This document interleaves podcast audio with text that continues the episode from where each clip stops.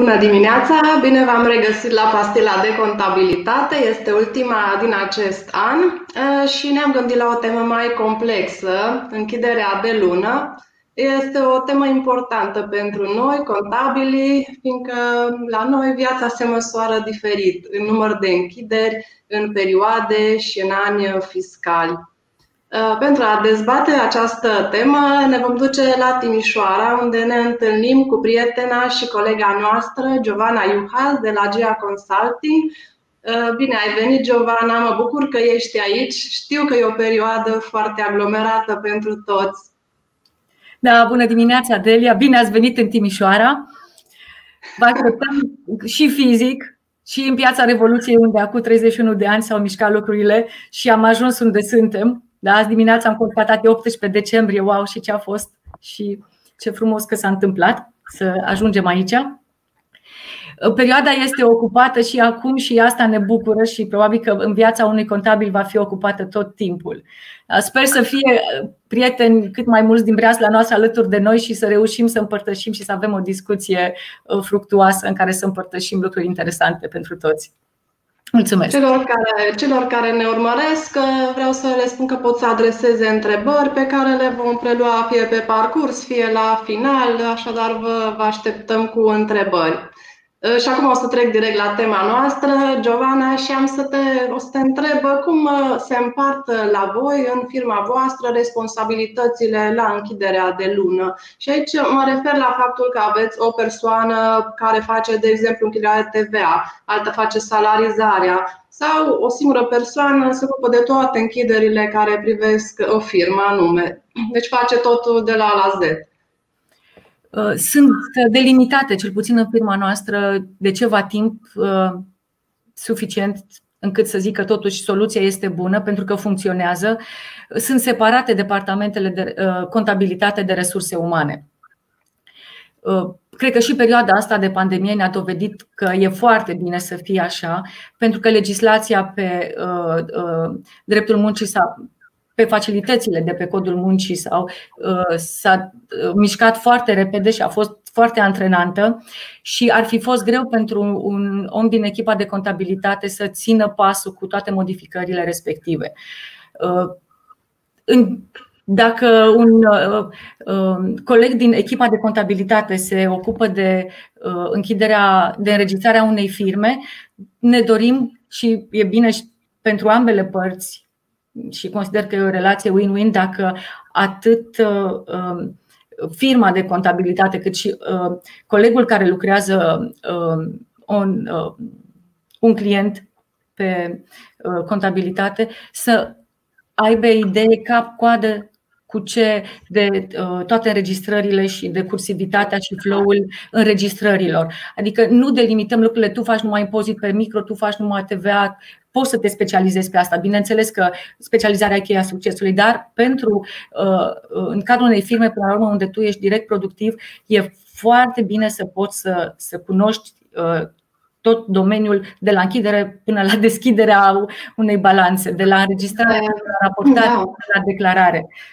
Este un mare avantaj faptul de a lucra într-o firmă românească de contabilitate, poate și ca tânăr absolvent, dar nu numai, faptul că poți să ai o viziune complexă de la A la Z versus a fi angajat poate într-o multinațională unde ești mult mai specializat și ajungi să faci o arie mai mică de activități, ceea ce este un lucru bun. Cum procedați cu închiderile când firma client are și un mic departament de contabilitate intern versus când voi sunteți singura sursă de contabilitate? Lucrăm în echipă și de această dată, pentru că departamentul de contabilitate al firmei pe care o consultăm are sarcinile stabilite, fiecare știe ce introduce, fiecare știe ce verifică și problemele se rezolvă imediat cum apar. De fapt, ca să poți să ai o închidere de lună liniștită, trebuie să ai 30 de zile agitate. Nu poți să stai și să aștepți întâia lunii următoare să vezi cum închizi luna precedentă. Lucrurile în contabilitate nu se fac post-mortem, ci just in time. Și Până la urmă, ăsta ar trebui să fie visul tuturor, iar antreprenorii trebuie să înțeleagă că cel mai greu pentru noi nu este să ținem evidența contabilă la zi, este să primim documentele încât să putem să oferim informație contabilă la zi. Ea este valoroasă atunci când nu doar este corectă, ci când este predată, livrată cât mai aproape de momentul producerii tranzacțiilor. Până la urmă, o închidere de lună este o închidere de 30 de zile. Dacă în fiecare zi se lucrează pe contabilitatea unei firme, ai un tablou de bord cât mai aproape de realitate pe toate pârghile de imagine și de control. Așa este. Și ca o paranteză, tot legat de această împărțire a responsabilităților, cum faceți când preluați un client nou? Cine îl preia, cum se predau sarcinile către alt coleg, cum faceți? Da, mulțumesc de întrebare. Păi, curiozitatea la mine este excesivă, deci când e un client nou, eu sunt prima care mă ocup de el o perioadă de timp până când înțeleg business-ul și văd că e bine așezat. Când balanța reflectă realitatea, nu cum ne place nouă să spunem. Dacă e un client mai ales cu istorie, cu trecut, preluarea poate fi mai dificilă și înțelegerea de business și modul în care comunicăm cu clientul și cum este el obișnuit să înțeleagă sau cum este educat să se uite la o balanță. 2-3 luni, cel puțin, clientul respectiv e în grija și mâinile mele, după care îl predau unei colege. Colegele au clienți din toate domeniile și toate, unele mai ușoare, altele mai grele, dificultățile, să zic așa. Da. Revin la tema noastră și te întreb concret, cum faceți voi închiderea de perioadă? Ce operațiuni derulați concret?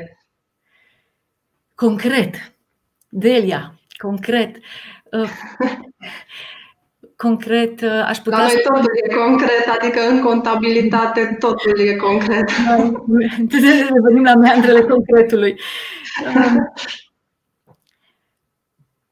Muncim pe aceeași platformă cu clientul din cursul lunii. Da. Eu insist pe asta, probabil că nu înțelegi de ce, Delia, dar... Nu-mi place să facem aceeași muncă unii după alții.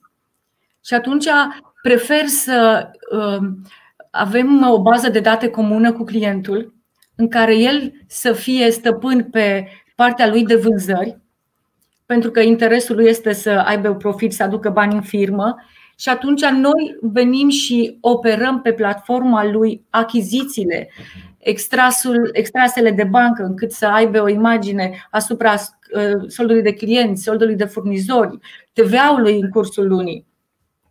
Iar la finalul lunii, documentele pe care noi le-am înregistrat în baza lui de date, le sincronizăm, le importăm în programul de contabilitate.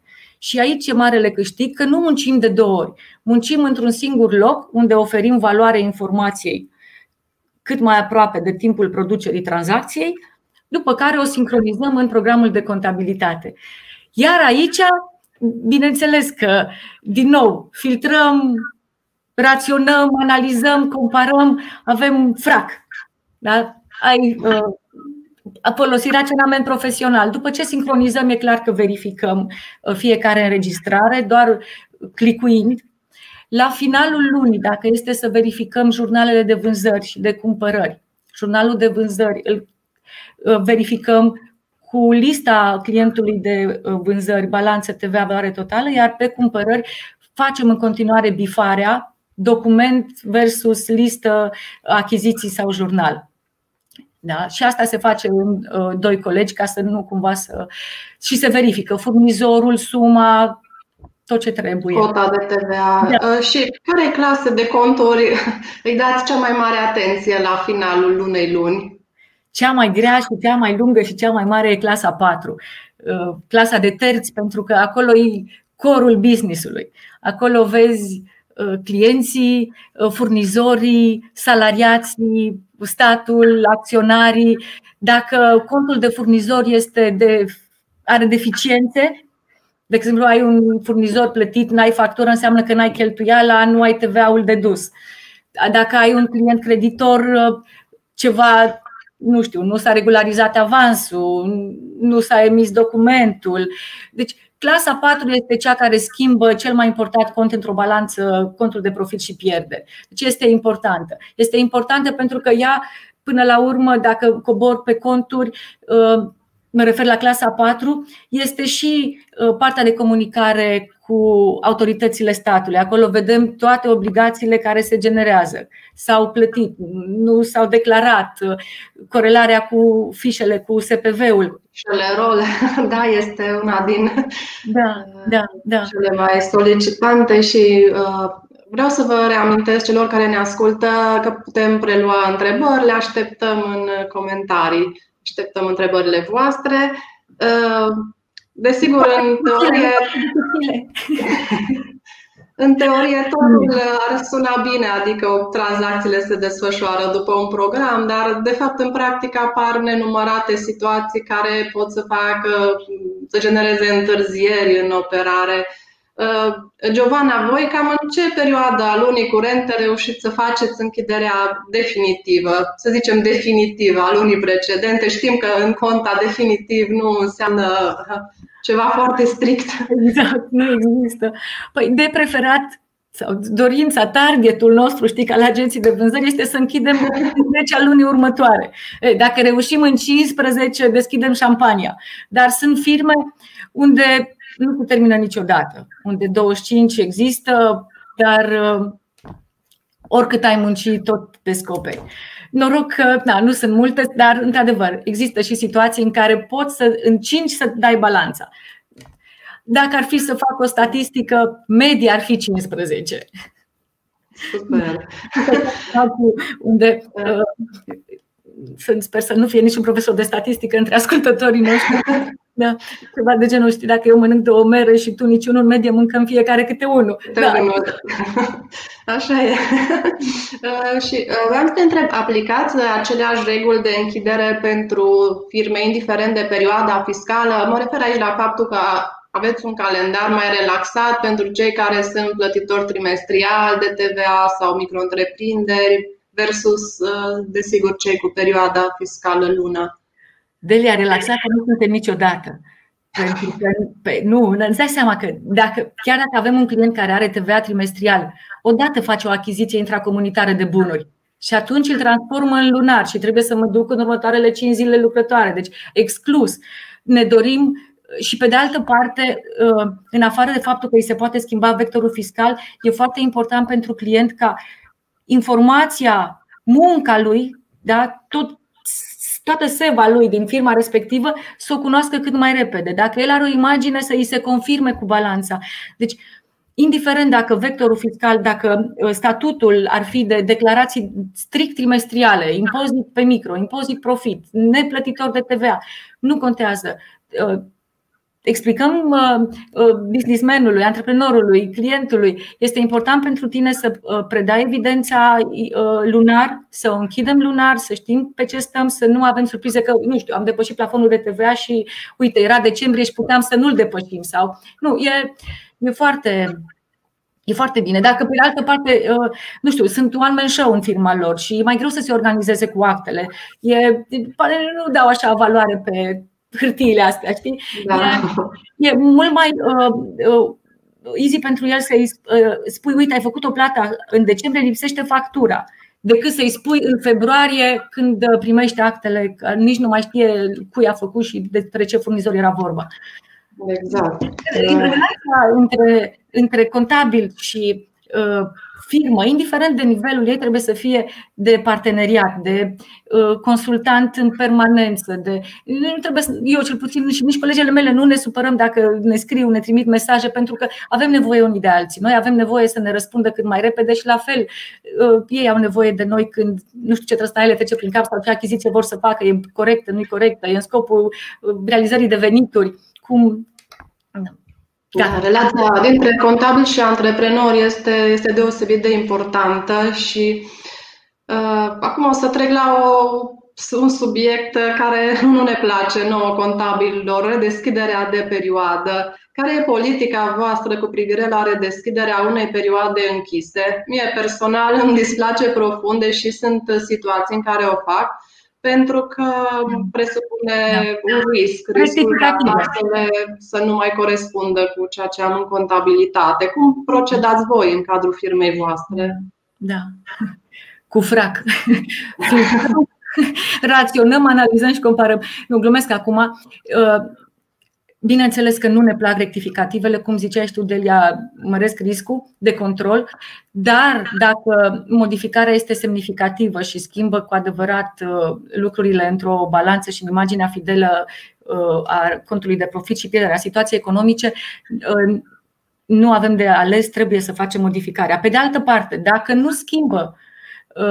nu schimbă declarațiile, TVA-ul, impozitul, e clar că o facem. Adică nici nu stăm pe gânduri. Chiar dacă aș avea posibilitatea să fac, nu știu, să înregistrez în decembrie, dar este un document al lunii iulie și n-am raportat nimic, mă duc în iulie și modific. Deci prefer să fie informația la luna la care se referă. Chiar dacă documentele, să spunem, sunt listate, nu e problemă, relistăm balanța.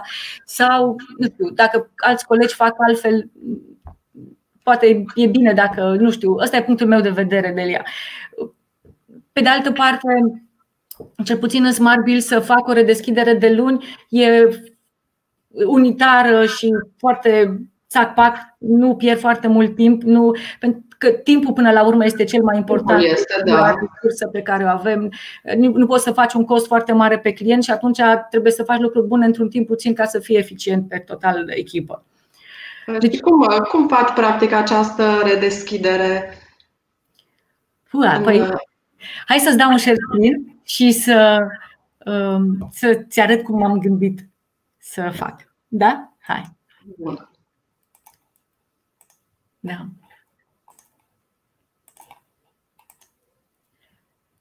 De exemplu, suntem pe o balanță aferentă lunii noiembrie. Da. Se vede?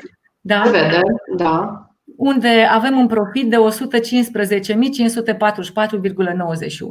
Și să presupunem că am primit un document aferent lunii iulie cu o cheltuială de 5.000 de lei pe care trebuie să-l înregistrez pentru că trebuie și pe de altă parte, indiferent de risc sau nu, este mult mai important să am imaginea fidelă la care tânjim cu toții decât să... să fii foarte atentă ce fac aici. Dar după cum vedeți în această imagine, avem închise toate lunile până la octombrie, vedeți în tabul din stânga, până la octombrie inclusiv. Luna noiembrie, de exemplu, nu este închisă. Aș putea să-i mai zic repede, închide-o și o să vedeți cum se modifică din acțiuni. Deci este închisă și octombrie. Dacă, cum spuneam, primesc un document care afectează modificarea de închidere a lunii iulie, atunci mă poziționez pe luna pe care vreau să-i anulez închiderea și automat se vor duce în cascadă toate lunile și se vor deschide. Da? Programul mă întreabă, atenție, vor fi deschise toate lunile din următoarea perioadă, iulie, noiembrie. Continui. Deci, practic, nu mai trebuie să vii, să deschizi septembrie, august, iulie, iunie și... Exact.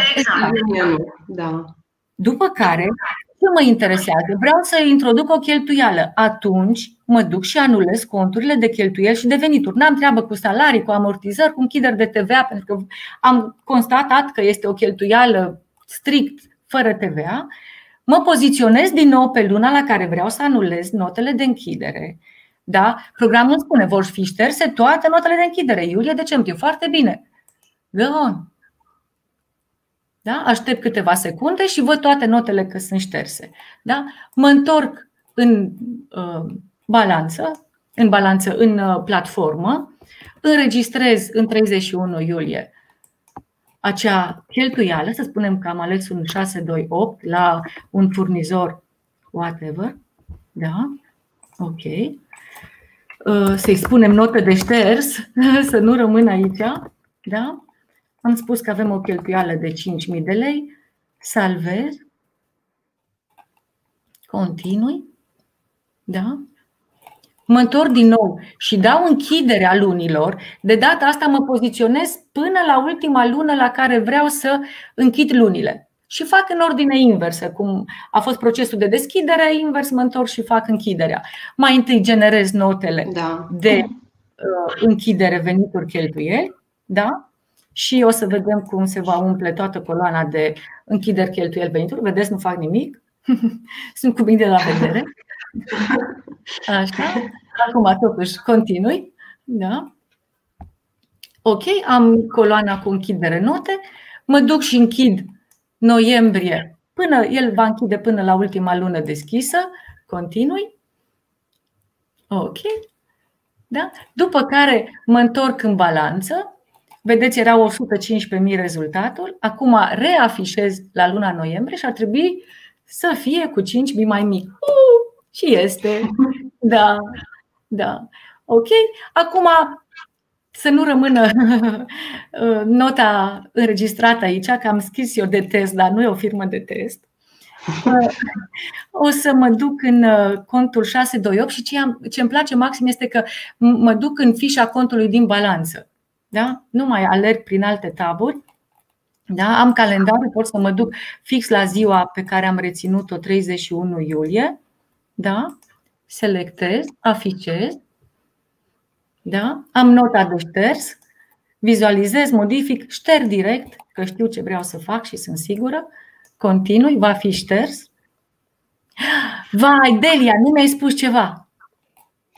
Ce?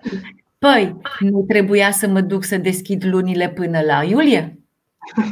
Așa e, altfel programul te avertizează că nu poți să ștergi nota contabilă. Intenționat am făcut-o ca să vedeți că mă avertizează.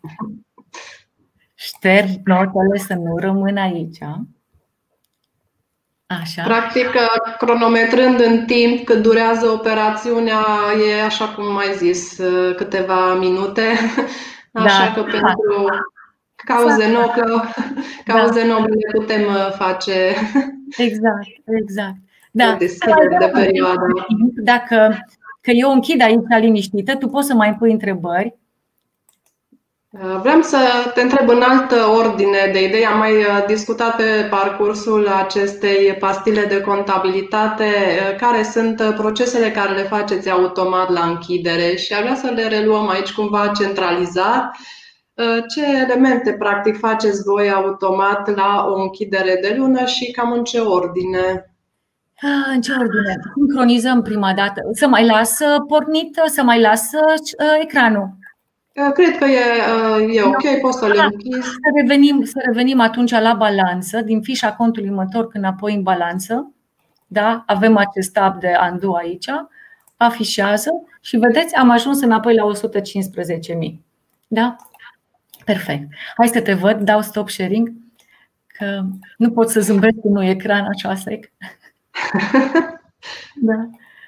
Am dat stop share? Da, te vedem. Spuneai de sincronizare și vreau să te întreb cât de desincronizați voi datele? Cel puțin de 2 ori pe lună. Da. Adică ce diferă? În funcție de ce diferă frecvența? De volumul de activitate al SIM, dar până la urmă nici nu e relevant. Pentru că vrem să ținem lucrurile cât mai aproape de, să fie just in time. Adică cel mai rău este să te simți că îmbătrânești. Așa nu simți nimic. Crești odată cu firma, cunoști lucrurile în timp real. Sincronizarea, cel puțin de 2 ori, ziceam că o dată în cursul lunii și o dată după ce se termină luna, ca dacă cumva am sincronizat ceva ce s-a modificat între timp, programul îți permite și te avertizează acest document s-a modificat, preiei modificări, da, preiau modificări. După ce se face sincronizarea din programe, între cele 2 platforme, vizualizăm fiecare document și la fel. Poate ne deformăm un pic coloana vertebrală, că stăm doar cu mâna pe mouse, dar salvăm. Fiecare registrare o vizualizăm în timp ce o salvăm.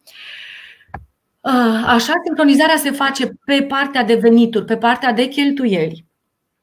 Da? Și cu ocazia asta Avem un început de clasă 2, de clasă 3, de clasă 4, de clasă mijloace fixe, clasă stocuri, clasă terți. Generăm o balanță și o atacăm. Pur și simplu. Ne uităm. Care sunt problemele de sus, de pe balanță? Adică vedem că avem stocuri, le comparăm cu stocurile clientului. Vedem că avem furnizori pe sol, comparăm cu furnizorii clientului. Clasa de active, de mijloace fixe. În programul de cont avem și posibilitatea de reconciliere imobilizări, ceea ce în puține programe o vezi atât de transparentă. Dacă un mijloc fix nu a fost înregistrat în registrul imobilizărilor, cu clasă, cu amortizare, cu gău pe cheltuieli de amortizare, dacă sau a fost vândut și nu a fost scos din gestiune, acel tab de reconciliere imobilizări îți-l arată. Acest mijloc fix este diferența între și între. Magnific. Deci, practic, este acea reconciliere între gestiune. Ne asigurăm că tot ce e în gestiune există și în contabilitate și asta se face automat prin facilitatea de reconciliere imobilizări. Da, bine, trebuie. Eu am lucrat foarte mult pe imobilizări și am lucrat în sisteme care nu făceau acest lucru automat, erau sisteme separate și era destul de mult de muncă la finalul fiecare luni să reconciliez pe centre de cost cheltuielile cu cele din contabilitate, activele, imobilizările și tot ce ținea. Așa că pentru mine aceasta este o facilitate importantă care îmi amintește de ce progrese se pot face în domeniul ăsta. Da. Păi putem să mai facem o pastilă de contabilitate și cu grupa de reconcilieri imobilizări, mai ales că începe acum perioada de audit. Va fi cuvânt la ordinea zilei, reconcilierea. Reconciliere. La evaluare, cum procedați? Ce curs folosiți? Asta e o întrebare foarte des întâlnită. Ce curs folosim la reevaluare? Cursul BNR din ultima zi a lunii publicat, cel puțin pentru reevaluare. Se face diferență clară între cursul cu care tranzacțiile sunt efectuate în fiecare zi, că este cursul din ziua precedentă, pentru că el se publică după ora 2, însă reevaluarea care o faci cel puțin a doua zi este cu cursul din ultima zi a lunii publicat de BNR. Iar în SmartBill contabilitate acest curs vine automat. Nu am grija, n-are nimeni grija să-l introducă, să-l preia dintr-un BNR și să îl afișeze, ceea ce din nou este un câștig de timp și o eliminare de risc de cheltuieli. Da. Ce erori pot fi întâlnite la reevaluare? La reevaluarea la curs valutar? Erorile clasice. Atunci când înregistrezi un furnizor extern în moneda lui și plata se face în lei sau în altă monedă. Da? Și atunci îți rămâne acel rest de diferență de curs valutar pe care trebuie să te duci să-l stingi pe venituri sau pe cheltuieli. E cam asta în general. Da. În ce privește închiderea de TVA, mi-ai spus că voi faceți bifarea a tuturor documentelor cu jurnalele. Da, și generăm decontul de TVA din program, iar dacă el corespunde cu jurnalele, avem o siguranță în plus că lucrurile sunt corecte. Dacă nu corespunde și se poate întâmpla, nu-mi vin acum diversele motive, dar tot timpul cineva undeva se întâmplă să greșească cumva, că cine nu muncește nu greșește. Dar atunci apare repede o diferență între jurnal și decont. Vezi care e diferența, ai funcție de căutare, caut după sumă, primul lucru, care la virgulă, poate am norocul să fie una singură distinctă, o găsesc. Dacă e o sumă compusă, mai sap în fișa contului 4426 sau 4427, care o fi că mă uit pe diferență de unde zice de contul și da, cam asta. O întrebare acum off-topic. Care ți se pare că e cea mai importantă facilitate SmartBill? Poate și de închidere, dar poate una generală.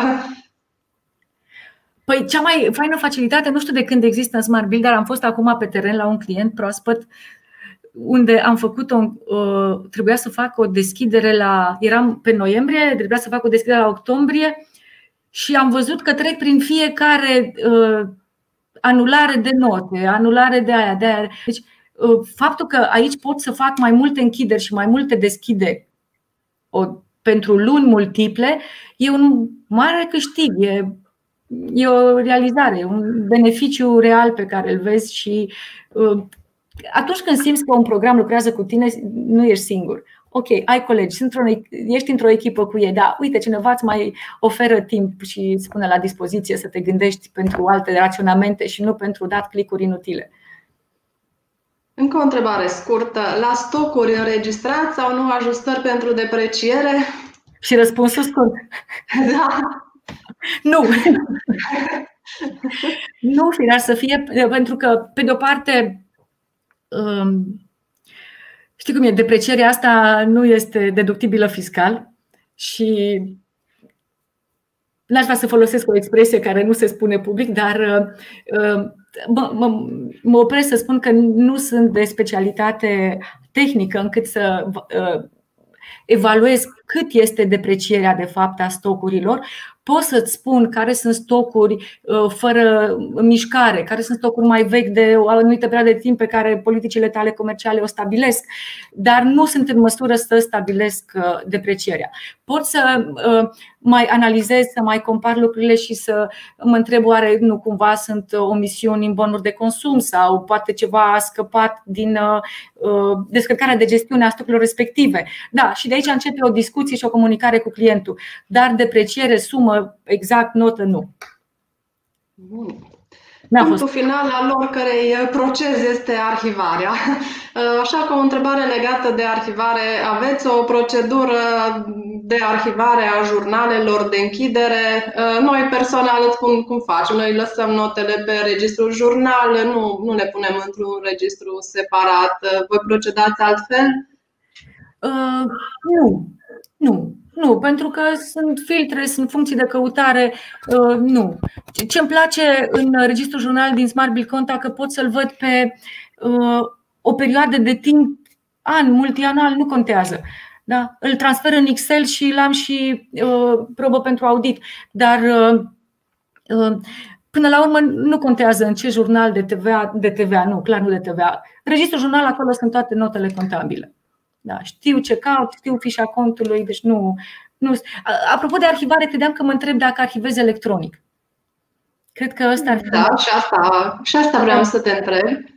Să arhivăm electronic de la document și până la înregistrări. Da, asta da. Mai ales în virtutea ultimelor luni și a.